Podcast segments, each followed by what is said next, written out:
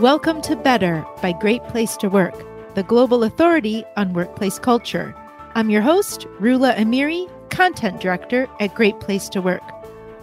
Alexi Robichaux, co founder and CEO of BetterUp, joins me on today's episode. And I know it's going to make you rethink a few things. We covered a lot today, from the power of recognition and mattering at work to the importance of inner work days and the three jobs everyone at BetterUp has. But what stuck with me is why we should stop thinking of management as supervisors and more as catalytic converters. You're also going to hear about the Camino de Santiago Trail, which is a pilgrimage across Spain, and how that experience influenced Alexi's approach to culture.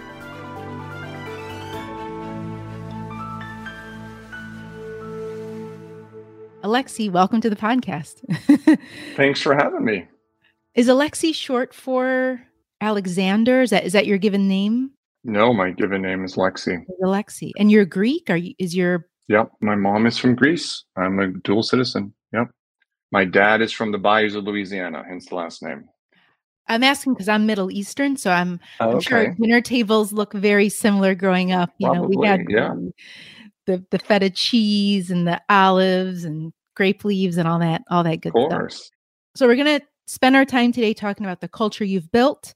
Uh, but before we do that, I wanted to set the stage a little bit. So, Alexi, you're the CEO of BetterUp, a mental health and professional virtual coaching platform startup, which I believe is the largest in the world. You co founded BetterUp 10 years ago. You've been named to Forbes' inaugural list of the 50 people changing the future of work. And you're Prince Harry's boss. You hired him as Chief Impact Officer in March 2021. All very impressive, but there was a period of time when life looked very different.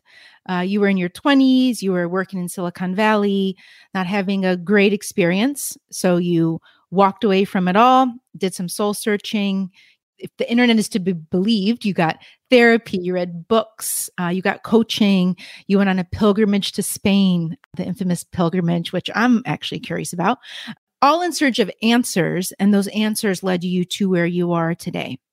So, just starting from there, how did stepping away from work lead you to create BetterUp and generally speaking, you know, shape your approach to company culture? Well, thank you for doing the internet research. In this case, the internet is actually accurate.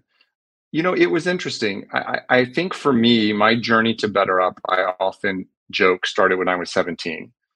In the background, while I was a young, overwhelmed, burning myself out executive in Silicon Valley, nights and weekends, I was still volunteering with a nonprofit that I had helped start in high school called Youth Leadership America, where we actually did after school peer to peer based mentorship and coaching on leadership and life skills for high school students. And that was a big passion of mine. And, and, since I had been 17 and started that with some buddies, my friend John Wynn had the idea and was the original founder and pulled some of us in. And, um, you know, what happened as I took the time off is I kind of returned to my true north, which was helping people build meaningful lives and helping them grow and develop and um, it had always been there and i just never thought it could be my job. It was like well i need a real career. I have to go get a job. I just do this for fun and volunteer. And eddie my now co-founder of betterup was volunteering nights and weekends with me coaching these inner city students in san jose and oakland in the bay area. And then we had other chapters in orange county. And so i think the simplest way is to say when i stepped out of work i really i did. I, I literally walked away. I walked across most of spain and I returned to my true north, which was, hey, what really energizes me, what really gives me a sense of meaning, what really makes me fired up is helping people realize their potential. And that was the genesis of BetterUp. H- how could I do that in a way, what we're doing for these kids, but in a grown up way, a more scalable way, and a way that was more digitally enabled so that you could be anywhere in the world and get the help you need. And so, in a way, I was just designing for myself as a young executive. This is what I wanted. It wasn't quite therapy. It wasn't quite executive coaching. And I was also fortunate that it was really in one vein the same work I had been doing for at that point in my life already about a decade. So let's talk about your culture there at Better Up a bit. Your experience with inner work certainly shows up in your culture. You give employees four inner work days a year. So, can you define inner work days, why they're a priority, and the impact? We talked about my lineage from Greece, you being from the Middle East, like you go back to any ancient tradition, there's always space created to do nothing whether it's meditation, whether it's contemplative prayer. And we've somewhat lost that in modernity. And so the idea with inner work is how do we help structure and guide people into more introspection in a positive way, more reflection, more contemplation about what's most important in their life and work? And it's a contrarian thesis that actually by doing less, then people will be more focused, they'll prioritize better, they'll essentialize better, and they'll actually create more creative outputs. And, and what we found is it's been tremendously true. And so, you know, I, I get to talk to a lot of CHROs, a lot of CEOs in my role of, of the world's largest companies, uh, mainly Fortune 1000s. And, you know, the best CEOs, you'd be surprised how little meetings they have. And people have been saying this since Peter Drucker. Well, what are they doing all day? They're doing inner work, whether they call it that or not. They're strategizing. They're doing white space sessions. They're they're defragging their hard drives of their mind. They're making big decisions. They're not busy but actually they're still doing work. And so that's what we tried to capture with inner work. It's not that it's like idle time. You're working. You're just not working outside of yourself. You're working inside of yourself. But then when you nail that inner game, the outer game is so much easier. And we spend so much time frenetically focused on the outer game in modern society that we forget some of the fundamentals of being a human and connecting with yourself. And so we decided, Eddie and I, that as an employer, we wanted to take a stand and say, you know what, we pay you for all that work. We don't just pay you for the outer work where the output shows up. We actually, to be fair, want to pay you for the inner work. And we hope all our employees do that. we also realize it's new to a lot of people. And so we, we design these days where nothing happens at the company externally, it's inner work day. And so they're not days off from work, they're days to go work on yourself. And people do that with nature walks, people do that with meditation. Some people do that just by doing things that really help them get in the zone and think and really gel with their values. But whatever the case may be, inner work is about optimizing your inner game, which of course shows up in a better outer game over time. Mm-hmm. How would you persuade a fellow leader who isn't convinced inner work days will help the, the company in a tangible way, like in the bottom line? So they might theoretically, you know, hear what you're saying and and understand. Oh, sure, if you you know improve your life outside of work, that will help you at work. But how does it actually show up at Better Up in terms of innovation, ideas, well being, those bottom line results? Let's just work backwards. Where do you compete? You compete on breakthroughs, innovations, ideas. Okay, well, what scientifically are the conditions for good creativity, good ideas? We know this isn't like you know, call a neurologist, a, a neuroscientist. This isn't like a you know a mystery anymore it's like, yeah, people are more creative when they're not stressed out. Turns out people are more creative when they have time to think. People are more creative when, you know, they don't have uh, marital issues bleeding into the workplace because they have time to focus on them. Okay. So you can kind of just start to unpack this. Is the inner work day as an item the way to achieve that? I- am not here to be like the apostle of inner work uh, days. I will definitely promote inner work, however you want to do that, right? And I would just say, I find senior leaders actually get this when they reflect on their own productivity, they're like, yeah, you're right. When I didn't go to meetings for two days and really answer that big strategic question, that unlocked a lot of energy in my business and a lot of performance. So I'm curious what you do in terms of special recognition for employees. So we just completed a study of more than 700,000 workers, looked at the correlation between well-being and giving extra at work, what we call discretionary effort, and nearly everyone, and you know 94% of people who say they're experiencing high levels of well-being describe their culture as a company where people give extra to get the job done. So we look further and we said, okay, well, what drives people to give extra? And a top driver is special recognition. So employees feel that everyone has equal opportunity to get special recognition. They are 120%. So 2.2 times more likely to say people give extra here. And that speaks to being seen and recognized for good work. What is an effective way or some ways that you recognize your people at BetterUp and what would you say to leaders who don't make recognition a priority because many, you know, don't. They think, oh, people they know how we feel. You know, they know they're important, but special recognition needs to be shown and told. Yeah, I think that that's a really cool finding to be able to quantify that, by the way. And I think, you know, conceptually that corroborates decades of research, eh, more recently behavioral economics research, I think you you said it, and I'll talk about what we do as this super system. But honestly, where this lives is at the manager level and at the team level, right? It's like recognition, is the most powerful driver of discretionary energy and effort. As you just shared, it's also the cheapest. So if if a leader isn't doing it, generally there's one of two things I I I have to believe. One, they just don't know how, and, and I think this is pretty common because sadly they didn't have that role modeled in their own career. And so that's a coaching opportunity to teach and role model that. I can talk about how we do that. Or two, there's actually just an ego block there, which is decently it's like I didn't get this. You need to just, you know, pull yourself up by your bootstraps. Okay, that's just kind of ego. Like it's not about you. It's not about when you were 20. It's like this is the world we live in now. Let's go get, you know, this is what works, right? Let's be pragmatists here.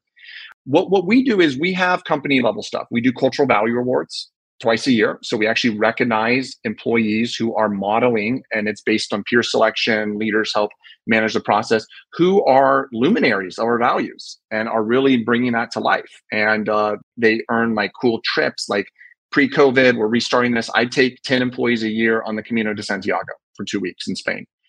Eddie's from Peru. He takes people on the Inca Trail. And so, like, you get these cool, we call them Better Up Adventures. You get access to that you could have like a spa day, things for inner work. There's there's a lot we try to do to recognize that. We do discretionary spot bonuses for really good projects and work. So there's there's things like that. We highlight at all hands. We find we just did this. We just were highlighting deals and the teams that supported the deals and new customer partnerships. And some we highlighted hadn't even closed yet because the ground game was just so good.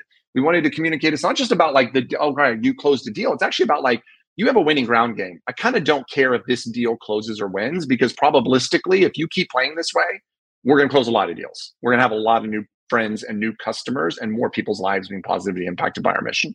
So we have those structural things. But the most powerful thing I've seen is actually not what Eddie or I do in these all hands or things like that. It's one layer down what functional leaders have done in creating a culture of sending out weekly emails recognizing some of the best work in their departments and they just send this out to their distribution lists on like, hey, it's Friday. And it's basically every Friday, we have leaders who are praising employees, See, not randomly, but like this was a deck Samantha. It was amazing. Here's why. So it does two things. One, it recognizes that employee. But I think the under leveraged side of recognition is recognition to the employee being recognized is recognition. To everyone else, it's vicarious learning and role modeling. And so, like, that's when it's really well designed. And so, I think the job to be done as a CEO is how do you not delegate this because you need to do it at these symbolic kind of like company level things, but how do you inculcate a culture and model where you have functional leaders when you're not even thinking about it doing it. And I get it. I get copied on emails all the time from functional leaders where they're celebrating an employee and they just copy me on it. And it's like a one sentence reply amazing. OMG, this is awesome. Congratulations. Okay, so now their functional leader has it. They've copied the CEO or Eddie, the co founder, and they're getting that. That's cheap. That's fast, but that's powerful. And the cheapness doesn't demean that it's the salt of life. This is the zest that makes people want to come to work every day and makes them feel as they should like their contributions matter it's nice that we can quantify it because also leaders are looking for those numbers. You know, they want their people to be productive and go above and beyond, but they're often missing, well, what's going to help them get there? totally. It's amazing how ROI driven leaders become when it comes to recognizing people. You know, we'll spend like a ton of money on a marketing campaign with no measurement, but it's like, oh, I really need a business case to know I should send someone a thank you email. It's like, okay, let's just all wink, wink. We'll pretend that's why but it's like you'll spend millions of dollars on things that have like well that was a bit that wasn't even close to a business case you just spent the money and that's in any business. Yet on something that is essentially free it's like well i'm not sure it's worth my time. It's like well we're talking 10 seconds. So i, I guarantee your roi is in the tens of thousands of percentages. Yes yes. So let's talk about uh, mattering at work. It's a phrase you shared at Davos, you know, this year based on BetterUp research that showed 70% of workers want to know their work matters and when they feel it does, they're more likely to stay at their job. Mattering is also one of the recommendations from the Surgeon General just recently in how to create a sense of well being for workers. I believe he even used that term. Maybe he heard it from you. We don't know. He, he may or may not have. He may or may not have. Yeah. um, and our research shows the same thing meaningful work, you know, meaning that you're your work is not quote just a job is the biggest retention driver across demographics, industries, and geography. But going one step further, Harvard Business School, using our data at Great Place to Work, found that companies where employees felt a sense of purpose at work and believe their leaders set a clear direction and expectation. So, purpose plus clarity, those companies outperformed the stock market by nearly 7%. And the returns were even bigger when middle managers and individual contributors experienced purpose and clarity. And it's not on the employees to find purpose or, or, or make it clear that's on the managers as you just said that's on leaders so how do you help create a sense of purpose for your people at BetterUp and help managers provide that clarity to employees. It's it's so true, and and thanks for reading the research. Both meaning and mattering, which are they're, you know they're cousin concepts, but you know there is there is some nuance and, and difference there.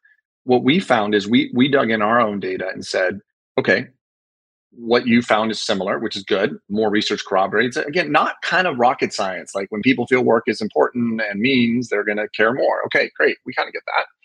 What we asked is, well, what makes work meaningful for people? Because this is really the crux of it. Can I make work meaningful for you? And the, and the strict answer is no meaning is a subjectively mediated construct. It's very personal. It gets back to inner work, your values. Okay. But what we found is work was the most meaningful for people. The single biggest driver was when work felt like it contributed to their own growth and development. And, and this is huge, right? We're all kind of selfish, not in a bad way here, but like it makes sense. Like I'm, you pay me, I want something from this, you get something from this. Like this is like this is good. This is actually how it should work in a in a in a good clean economy, right? We both win. We're both winning. Okay. The second thing we looked at is like, well, how can management play a role in that? And what we found is the single most important thing for management in making work meaningful is simply communicating to people that it's important to you that their work is meaningful it was this like kind of like what?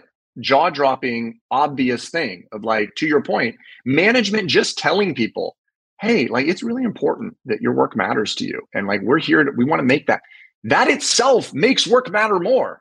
It's not a sleight of hand because you have to be genuine about it but it's deceptively simple. So like this i think really starts with senior leaders and it needs to go down to the management level to per- permeate on a day-to-day basis and persist but it starts with senior leaders connecting what you're doing to the mission of the company and how that is improving society and how that is improving people's lives. And this gets into the mattering work.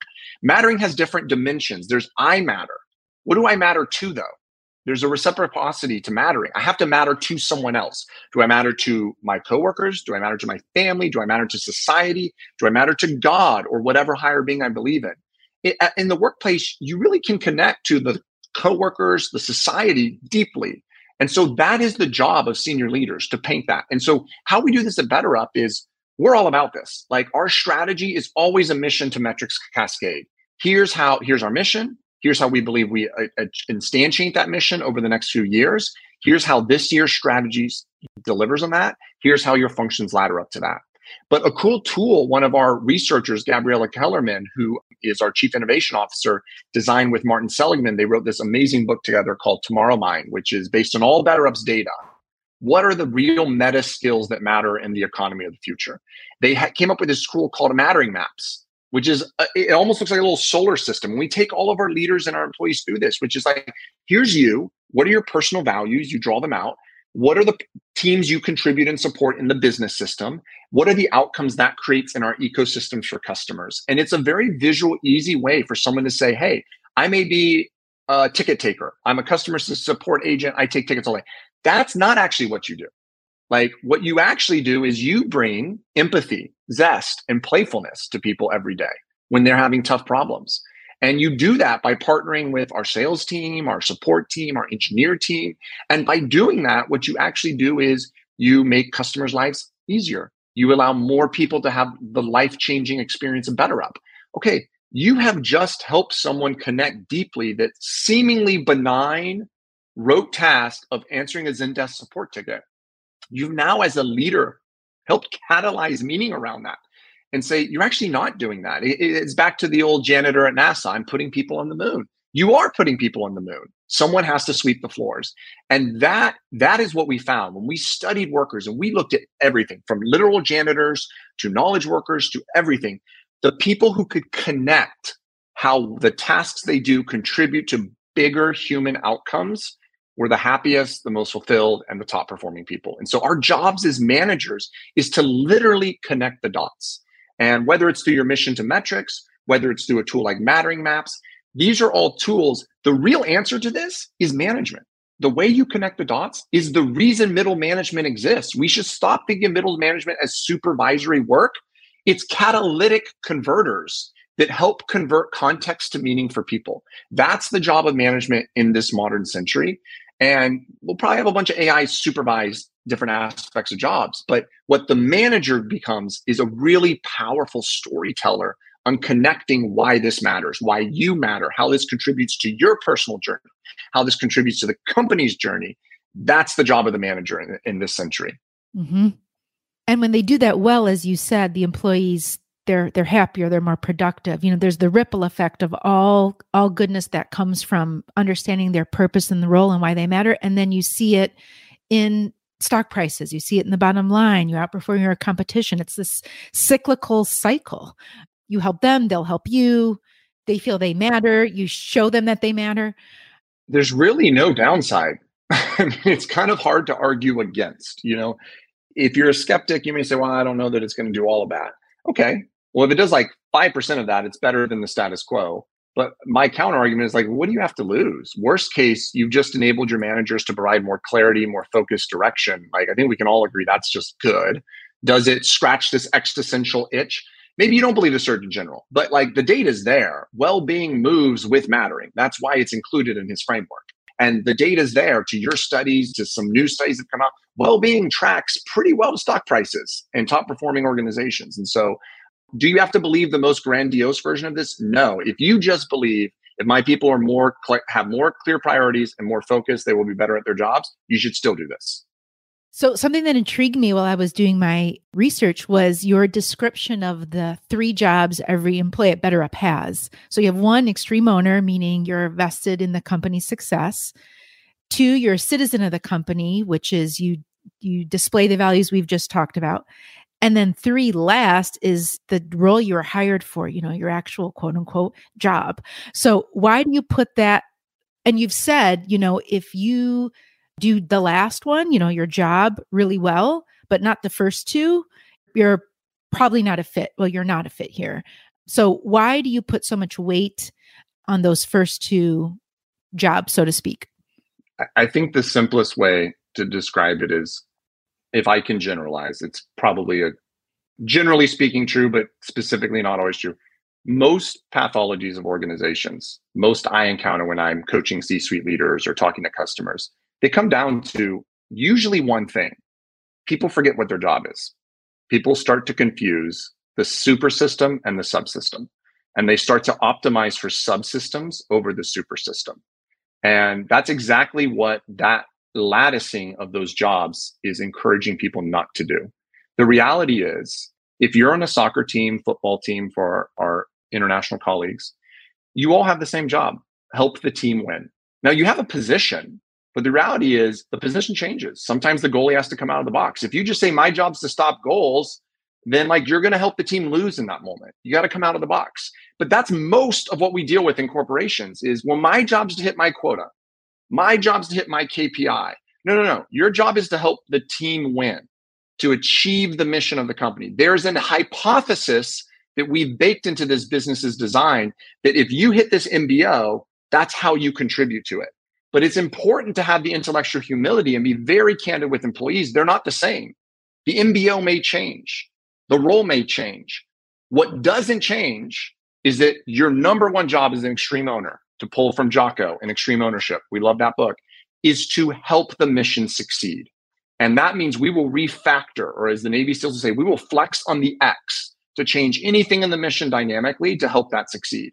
And actually, that empowers employees and it helps them not be what Roger Martin would call choiceless doers, where just like the flip side of this is my job is this is my job. That's not my job. Over my pay grade. I'm a choiceless doer. I just live in this box. And so, what we're trying to do with those three things is to say, no, you live in a box called the Better Up mission. That's what you're committed to. You all have equity. That's what you're vested in. You live in a box of our values. That's your citizenship. And your job is to not be perfect at the values. Your job is to be on the Camino, to be a pilgrim on these values, to be headed towards Santiago, whatever that is for you, and getting better at these values every day. And when you have a community of pilgrims doing that, you naturally get self compassion and empathy because you understand how hard it is. And thirdly, by the way, you have a day job, you know, something you do most of your hours a day. And if you're good at it in a high growth startup, it's going to change all the time. If you're bad at it, it probably won't change. And that should be concerning to you because we're growing all the time. When you're doubling, doubling, doubling, if your job is staying constant, uh, you're probably not growing with the business. And so it's actually been really empowering and really freeing and it's it's enabled us to have a career model of more quests and tours of duty where people are excited and comfortable to try new day jobs roles as we call them because they have some commitment and reciprocity from the org on those first two jobs that provides that connective tissue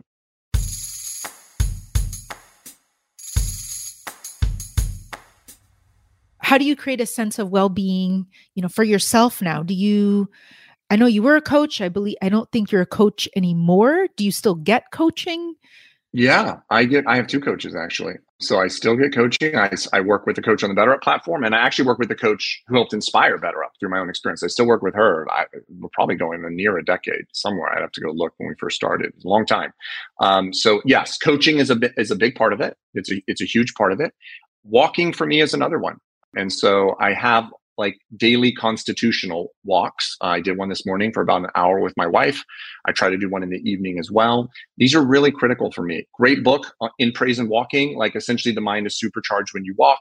If you can walk by water, Blue Mind, another great book on neuroscience. Just hearing being near water is like gasoline, jet propulsion fuel for the human mind. And so walking by water is like one of the, if you can do it, and not everyone can, but even if you're by like a fountain in a park, it's really actually just almost medicinal in terms of what it unlocks for you. And so walking is a huge one, coaching is a huge one. And then for me, reading is a huge one. And I'm a slow reader because I tend to daydream, drift off, but that's actually kind of like cathartic for me. And so I read every night before I go to bed. I have a simple rule. I do not read anything related to business or the economy or anything that could get me thinking about better up and it's kind of like a spin cycle in my mind. And so i go to bed I'm reading a star wars book now. I go to bed thinking about a galaxy far far away. And i wake up thinking about a galaxy far far away instead of like immediately being in the woes the worries whatever the daily tribulation is of, of running a high growth startup. And so you know more but those those would be the three big practices for me that they've almost created like a hygiene around it at this point. Mm-hmm. What gets you out of bed in the morning?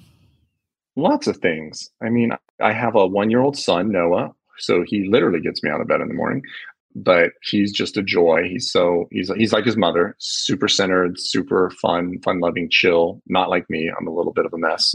um, so he, he does, but you know, I'm, I'm really fortunate. Like I, I literally have been doing this for 20 years uh, in some way, shape, or form. And, you know, I'm mid 30s. It's like two thirds of my life has been focused on this thing of how do you help people build meaningful lives and realize their potential through leadership and life skills and, and good mental health. And so for me, it's just kind of my life's work and it's who I am as a person. And that's a that's a privilege entrepreneurs tend to have is you get to so deeply uh, identify with your work um, that it feels like an extension of yourself. And so you know, there's days where I don't want to get out of bed, sure, but most days I, it's excitement. I'm ex- genuinely excited about what we're doing. I feel so deeply about the impact we can make in people's lives. And I just feel so darn lucky to get paid to do this. I was doing this for a decade, not getting paid. There is no better job for me personally. I'm not saying that for everyone, but for me personally, given what I care about, if I wasn't doing this, I'd probably be starting a mental health. It's like I'd be doing the same thing in a different form. I know myself. I'm a one trick pony. So like that's what gets me out of bed. And what keeps you up at night besides, you know, besides also Noah? Noah. Yeah, also Noah. yeah, he's a pretty good sleeper. So I actually, I, literally, I I feel like I have some like great gift. I sleep super well. I know a lot of founders that's not the case. They're always like, oh, I'm, I'm, like, I generally like things have to be really bad for me to like wake up in cold sweats. You know, like generally I'm a great sleeper. I get my eight to nine hours, no problem. But figuratively speaking, what keeps me up at night is it's people. It's always people. You know, it goes back to the work you all do. It's culture. It's, you know, do I worry about scaling business processes? Not really. I worry a lot more about who we're hiring. Are we enabling them? Are they helping contribute to the culture in positive ways? Like, is the culture evolving in the way we need to match the evolution of the business? And so, if I were to like time code, you know, my worries and concerns, I think appropriately, they're almost all about people and, and not from me anymore. It's really the leaders I'm hiring, the leaders I'm coaching, the leaders I'm enabling, one to two to three layers down now at scale how how am i setting them up for success? How are they showing up? That's where i spend probably you know when i'm in a worry zone that's probably where i'm spending most of my time. Mm-hmm. well thanks alexi. Thanks for all your time. I learned so much and i really enjoyed the conversation. Well likewise. Thanks for having me and keep up the good work. This is awesome podcast. Thanks for listening. If you enjoyed today's podcast please leave a five star rating, write a review, and subscribe so you don't miss an episode. You can stream this and previous episodes wherever podcasts are available.